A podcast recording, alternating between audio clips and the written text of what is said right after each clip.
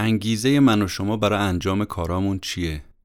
اگه به ما هم مثل خیلی از آدمای دیگه پاداشای بیرونی مثل پول انگیزه میده این یه اشتباه بزرگه نویسنده این کتاب میگه دوران چماق و هویج به سر اومده و باید هر چیزی که درباره انگیزه تا حالا می‌دونیم همه رو فراموش کنیم و یه سری چیزهای جدیدتر تو این رابطه یاد بگیریم اینکه انگیزه چیه چجوری شکل می‌گیره اصلا انگیزه می‌گیریم انگیزمون دست میدیم یعنی چی؟ و چطور می‌تونیم انگیزمون رو بالا ببریم؟ موضوع این کتابه.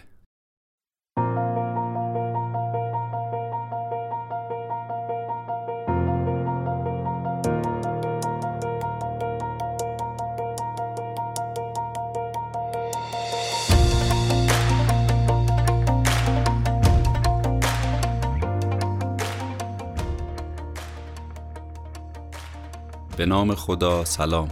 شما اپیزود سی و هفتم پادکست کتاب جیبی رو میشنوید که در خرداد ماه 1400 منتشر میشه. کتاب جیبی هم پادکستی هست که در هر اپیزودش من مهدی بهمنی هر هفته خلاصه یک کتاب رو برای شما تعریف می‌کنم که اگر شما هم خوشتون اومد اون کتاب رو بخونید.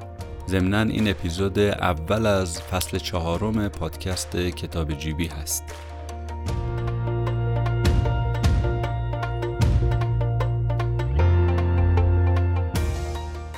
عنوان کتاب این هفتم هست درایو یا انگیزه با عنوان کامل The Surprising Truth About What Motivates Us.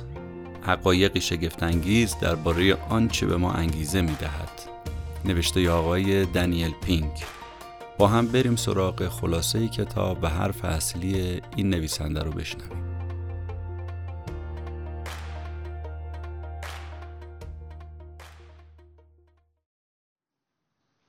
There's a mismatch between what science knows and what business does. And here's what science knows. One, those 20th century rewards, those motivators we think are the natural part of business, do work, but only in a surprisingly narrow band of circumstances. Two, those if then rewards often destroy creativity. Three, the secret to high performance isn't rewards and punishments, but that unseen intrinsic drive, the drive to do things for their own sake, the drive to do things because they matter. And here's the best part Here's the best part. We already know this. The science confirms what we know in our hearts.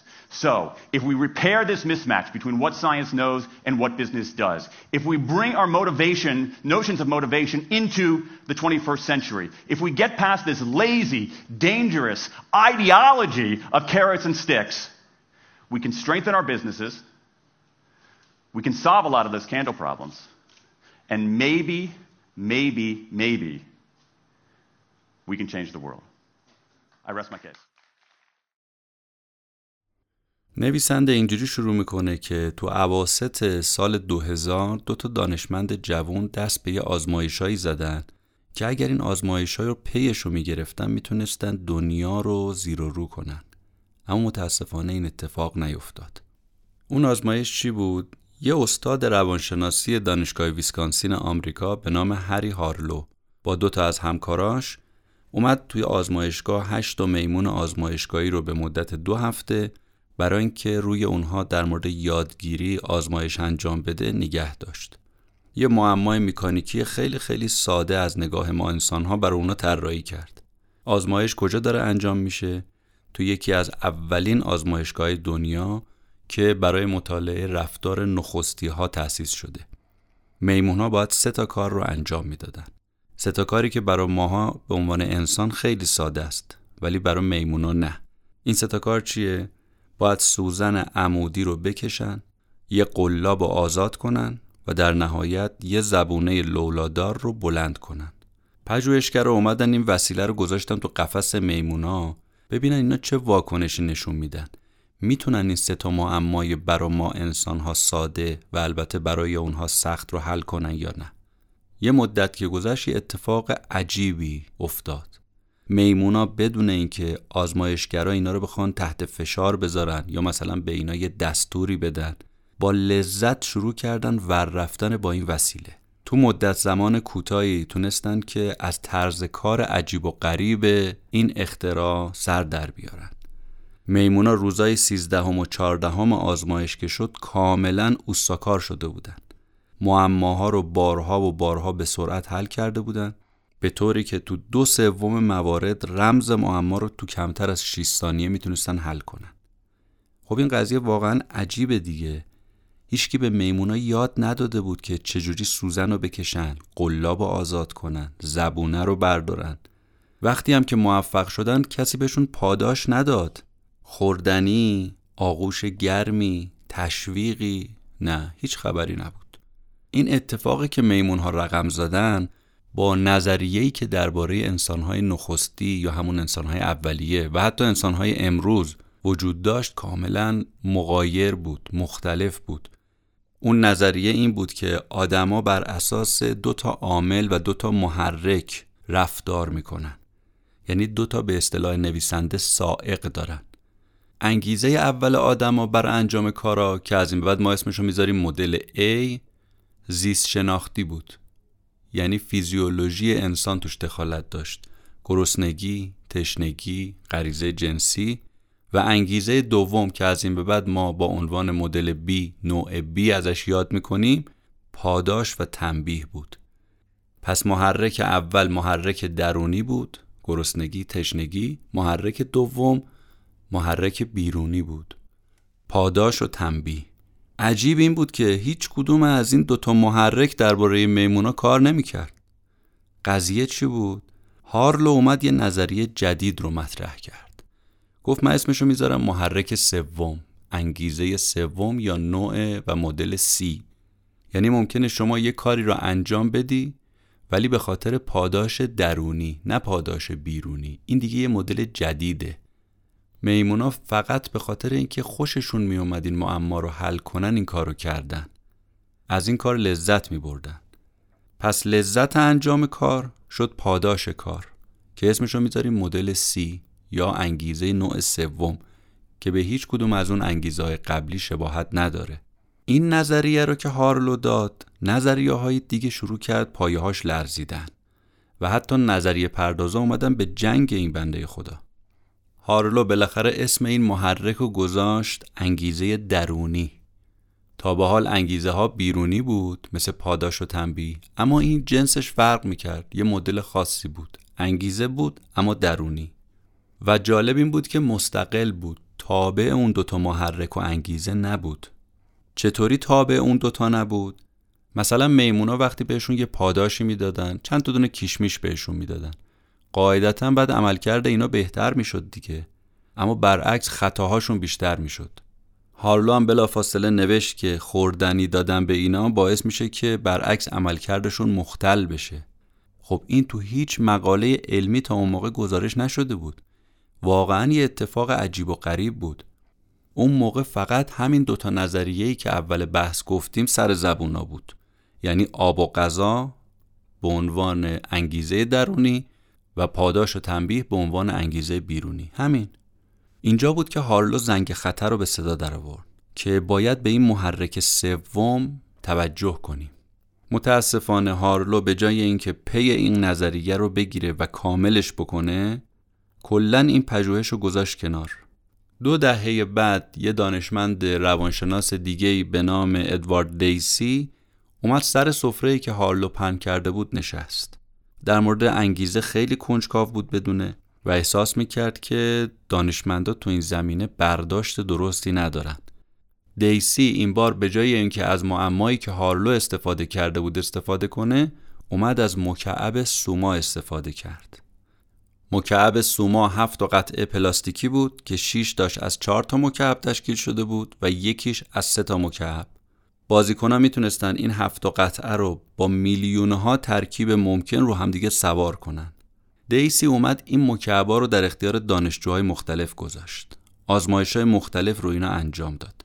شبیه همون کاری که هارلو انجام داد.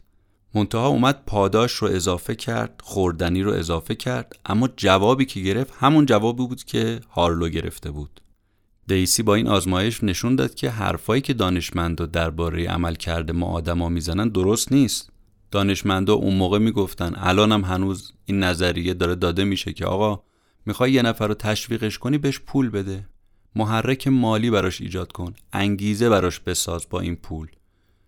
اما دیسی گفت آزمایش من چیز دیگه داره نشون میده. نشون میده که اگر شما این کارو بکنید دیگه آدما به اون سوژه علاقه نشون نمیدن. اون انگیزه درونی به تعبیر هارلو از بین میره. البته پاداش می‌تونه مشوق کوتاه مدت باشه. اما تو بلند مدت عکس عمل می‌کنه یعنی انگیزه رو از آدما می‌گیره. حرف دیسی این بود که شما به تمایلات ذاتی انسان توجه نمی کنید مثل اینکه. انسان ذاتا دوست داره دنبال چالش باشه دوست داره استعدادش رو گسترش بده. دوست داره دست به اکتشاف و اختراع بزنه. دنبال چیزای جدیده این محرک های بیرونی مثل این پاداش ها و تنبیه ها نمی‌تونه انگیزه بخش برای او باشه. در نهایت یه مقاله تکمیلی هم نوشت و ادعاش رو اونجا مطرح کرد. گفت اگر می‌خواید انگیزه بچه ها، انگیزه کارمندا، انگیزه دانش آموزا و دانشجوها رشد پیدا کنه پاداشای مالی رو بذارید کنار. جواب عکس میده. واقعا هم عمرش رو گذاشت رو این نظریه و خیلی هم دشمن پیدا کرد. خیلی ها جلوش وایستادن. دست آخرم از دانشکده اصلا پرتش کردن بیرون. اما چهل سال بعد همین دانشمند به نویسنده کتاب آقای دنیل پینک برگشت گفت که بحث برانگیز واقعا داستان. هیچکی انتظار نداشت که پاداش اثر منفی داشته باشه و من حرفی که هارلو زده بود رو کشف کردم درسته. خودم امتحان کردم دیدم درست می‌گفت.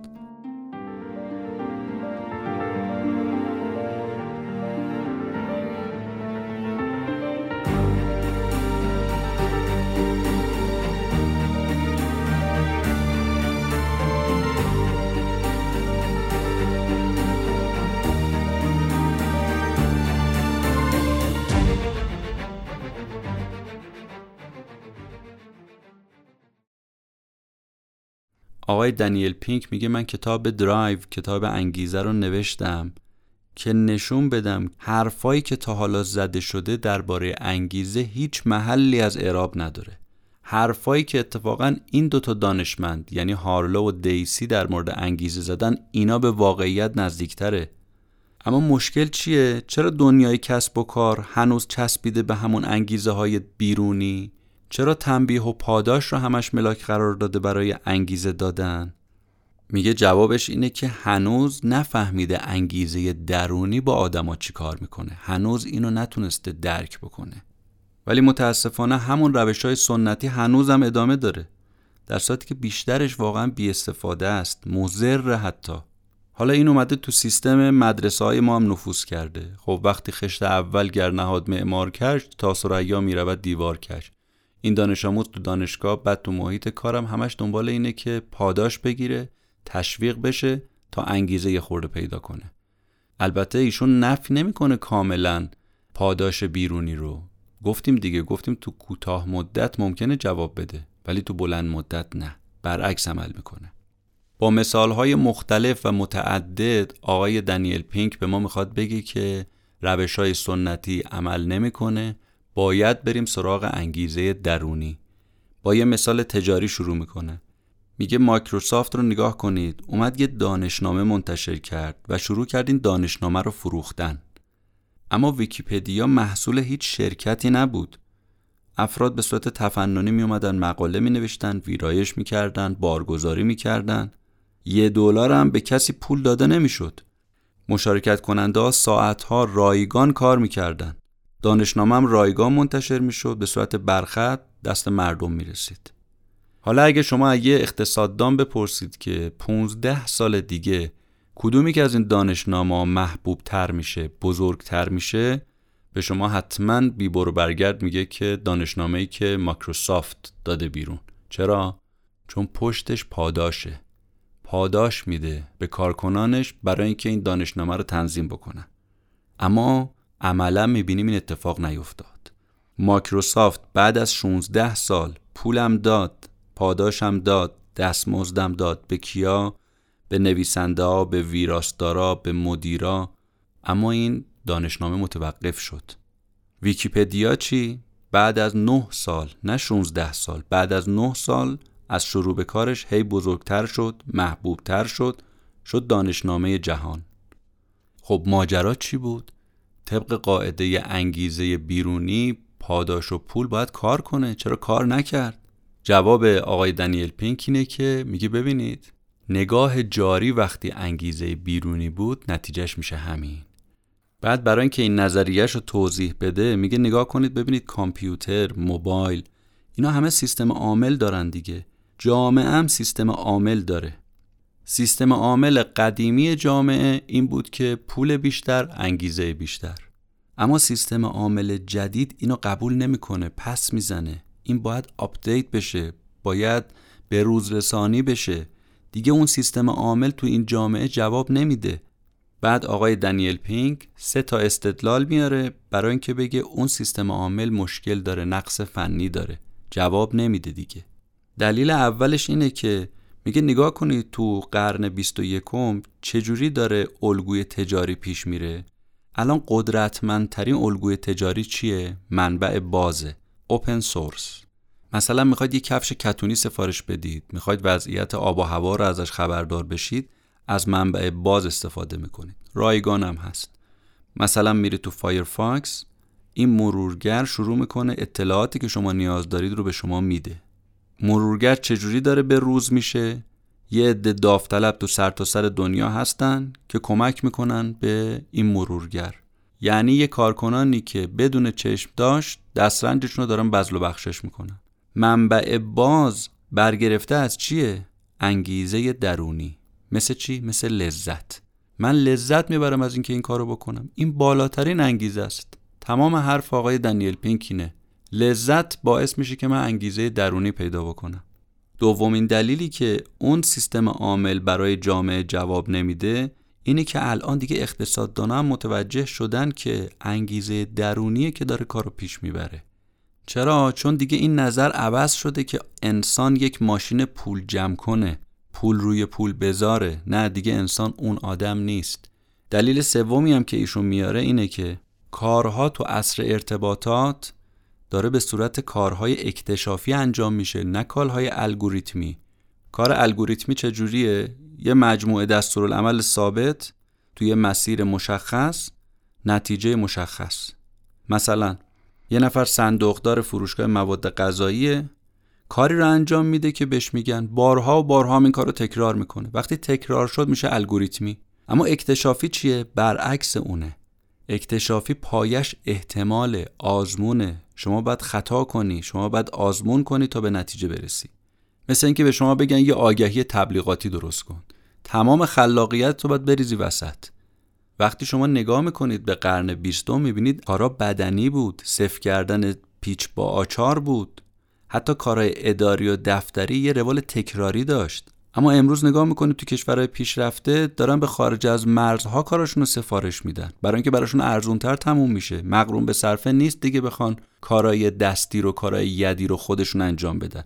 کار رو میسپارن به کشورهای جهان سومی به کشورهای در حال توسعه حتی کشورهای عقب مونده که اونجا کارگر ارزونه و مدلشون هم الگوریتمیه. نتیجه هم ازش می‌گیرن. یه کسی ده هزار کیلومتر اون طرفتر نشسته پاسخ درست رو پیدا می‌کنه آنن میفرسته برای سفارش دهنده. دیگه الان کشورهای پیشرفته دارن اینجوری عمل می‌کنن. اون مدل قدیمی دیگه منسوخ شد. بعد آقای دنیل پینک از آمریکا مثال میاره. میگه نگاه کنید شرکت مکینزی رو. فقط سی درصد کاراش الگوریتمیه. 70 درصد کارا اکتشافیه. یعنی سفارش میدن براشون تهیه میشه آماده میشه. یه دلیل مهمشون هم برای این کار اینه میگن کار روزمره رو میشه بیرون از کشور انجام داد. اما کار هنری، کار احساسی، کار بیروال رو نمیشه اینجوری بهش رفتار کرد. بعد شما پژوهش هایی که تو این زمینه به دست اومده رو نگاه می‌کنید. می‌بینید سیاست هویج و چماق برای کارهای الگوریتمی خوبه اما کارهای اکتشافی رو میترکونه میپوکونه. نتیجه چیه؟ نتیجه این که انگیزه اگر درونی بود میشه خلاقیت. انگیزه اگر بیرونی بود اصلا خلاقیت رو نابود می‌کنه. آقای دنیل پینک میگه الان اقتصاد دنیا بر این مبنا استواره. اینجوری داره پیش میره. دلیلش هم اینه که کار داره از حالت روالی خارج میشه. آدما بیشتر میرن سراغ کارهایی که خلاقیت توش هست نوآوری توش هست و کارهایی که بهشون لذت میده. کارهای روتین رو سعی می‌کنن بسپارن دیگران انجام بدن. البته خود آقای دنیل پینک هم میگه میگه این چیزی که من گفتم تو همه کشورها نیست تو یه سری از کشوراست و هنوز به صورت یه عرف در نیامده. هنوزم مردم نگاهشون نگاه پاداش بیرونیه. هنوز نگاهشون تنبیه بیرونیه. لذت بخش بودن یه کار نیست. مثلا اگه کار خسته کننده بود باید کارمند و زیر نظر بگیری که یه موقع از زیر کار در نره. به محض اینکه در رفت باید تنبیهش کنی. یا برعکس اگه یه کاری خسته کننده است برای اینکه افراد برن سراغش پاداشای مالی براشون بذار. نویسنده این کتاب میگه آمارای آمریکا میگه که آمریکا بیش از 18 میلیون کسب و کار داره که اینا کارفرما ندارن. کسب و کارهایی که حقوق بگیر ندارن. اینایی که تو این کسب و کارها هستن زیر دست ندارن. کسی اونا رو مدیریت و تشویق نمی‌کنه. رئیس ندارن رئیس خودشونن. کسی ادارهشون نمی‌کنه بهشون انگیزه نمیده. اینا خودگردان هستن. اما به خوبی دارن کاراشون انجام میدن. الان این مدل که بالا سر طرف وایستا ببین کارش چطور انجام میده دیگه منسوخ شده. اصلا اگه کسی انگیزه نداره نمی‌ذارن توی مجموعه بمونه. میگن آدم بی انگیزه به درد ما نمی‌خوره. به خاطر همینه شما می‌بینی کار وقتی جذاب میشه کار وقتی بدون روال میشه تکراری نمیشه میشه لینوکس میشه ویکیپدیا میشه فایرفاکس. چقدر مؤثر از کار در میاد. چقدر عالی جواب میده. کتاب میگه یکی از رهبرای تجاری یه حرف خیلی ساده ای زده بوده ولی توش دنیایی از مطلبه. گفته بوده که وقتی من می‌خوام مصاحبه شغلی بکنم با داوطلبا اگر بهشون بخوام یاد بدم انگیزه چیه و باید دنبال انگیزه باشی میگه همون موقع من عذرشو می‌خوام. میگم این به درد من نمی‌خوره. من دنبال آدمای با انگیزه تو کار برای استخدام میگردم. البته این مطلب رو هم نویسنده اضافه می‌کنه که میگه من نمیگم کلا سیاست هویج و چماق همش بده. نه میگه اصلا این حرف که علمی نیست اگه بگیم کلا اون باید بذاریم کنار. میگه ما باید مزایایی که این نظریه داره رو هم بپذیریم و ممکنه فعلا با همین روش بریم جلو تا اینکه اون روش انگیزه درونی جایگزین این روش بشه. بر همین مبنا میاد یه نظریه جدیدی رو ارائه می‌کنه به نام نوع IX I ضرب در X نتیجهش میشه انگیزه. I چیه؟ میل درونیه. X چیه؟ محرک بیرونیه. اگر انگیزه درونی ضرب در محرک بیرونی شد میشه محرک سوم. پس مدلی که ایشون ارائه می‌کنه مدل سومیه به نام IX I ش را از واژه intrinsic گرفته و X ش رو از واژه extrinsic I I محرک درونی X محرک بیرونی. میگه اگر هر دوتای اینو در هم ضرب بشه دیگه غوغا می‌کنه. برای همینه که من میگم سیاست چماق و هویج رو نذاریم کنار. اون تنبیه و تشویق رو نذاریم کامل کنار. هنوز هم اون رو ازش استفاده بکنیم بهینه.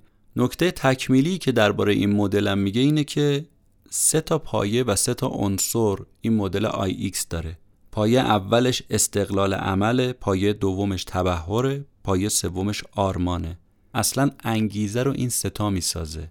استقلال عمل یعنی چی؟ یعنی یه کارمند کاری که انجام میده زمانی که درشون کار رو انجام میده تیمی که باشون کار می‌کنه تو همه اینا آزادی عمل داشته باشه. اگه یه سازمانی استقلال عمل داد به همکاراش از رقباش می‌زنه جلو. پایه دومش تبهره. تبهر یه گنجه اما رنج می‌خواد تا به این گنج آدم برسه. تبهر اینه که تلاش کنی استقامت کنه انسان تمرین کنه. باعث میشه این مهارت رو به دست بیاره. اینم میشه عنصر دوم. عنصر سوم این مدل از انگیزم اینه که انسان آرمان خواه باشه. آرمان خواهی هم یعنی به جای اینکه دنبال سود بیشتر انسان باشه دنبال یه نتیجه بهتر و با کیفیت تر باشه. تو بخش آخر کتاب هم نویسنده یه جعبه ابزار ارائه می‌کنه برای اونایی که علاقمند هستن. به تمرین کردن به کار عملی انجام دادن و میگه این همه فن حریف و چند کار است جعبه ابزارش. به درد خیلی ها می‌خوره. البته میگه به ترتیب ممکنه به کار شما نیاد ولی می‌تونید تو هر قسمتش که علاقه داشتید شیرجه بزنید توش. مثلا نه تا راهبرد ارائه کرده برای اینکه انگیزه رو در ما بیدار کنه. یا 13 تا راه بر ما معرفی کرده که بتونیم ادارمون، گروهمون و شرکتمون رو ارتقا بدیم. یا 15 تا کتابی که ضروری ما تو این زمینه بخونیم و معرفی کرده. هفت متفکر دنیای تجارت رو به ما معرفی کرده و در آخرم چهار تا توصیه کرده برای اینکه انگیزه بیشتری تو کارهامون ما پیدا بکنیم.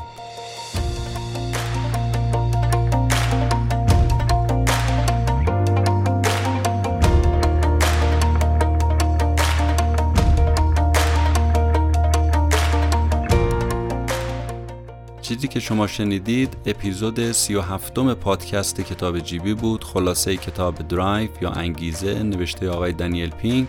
ممنون و متشکر از اینکه ما رو میشنوید. ما رو به بقیه معرفی می‌کنید و همراه ما هستید.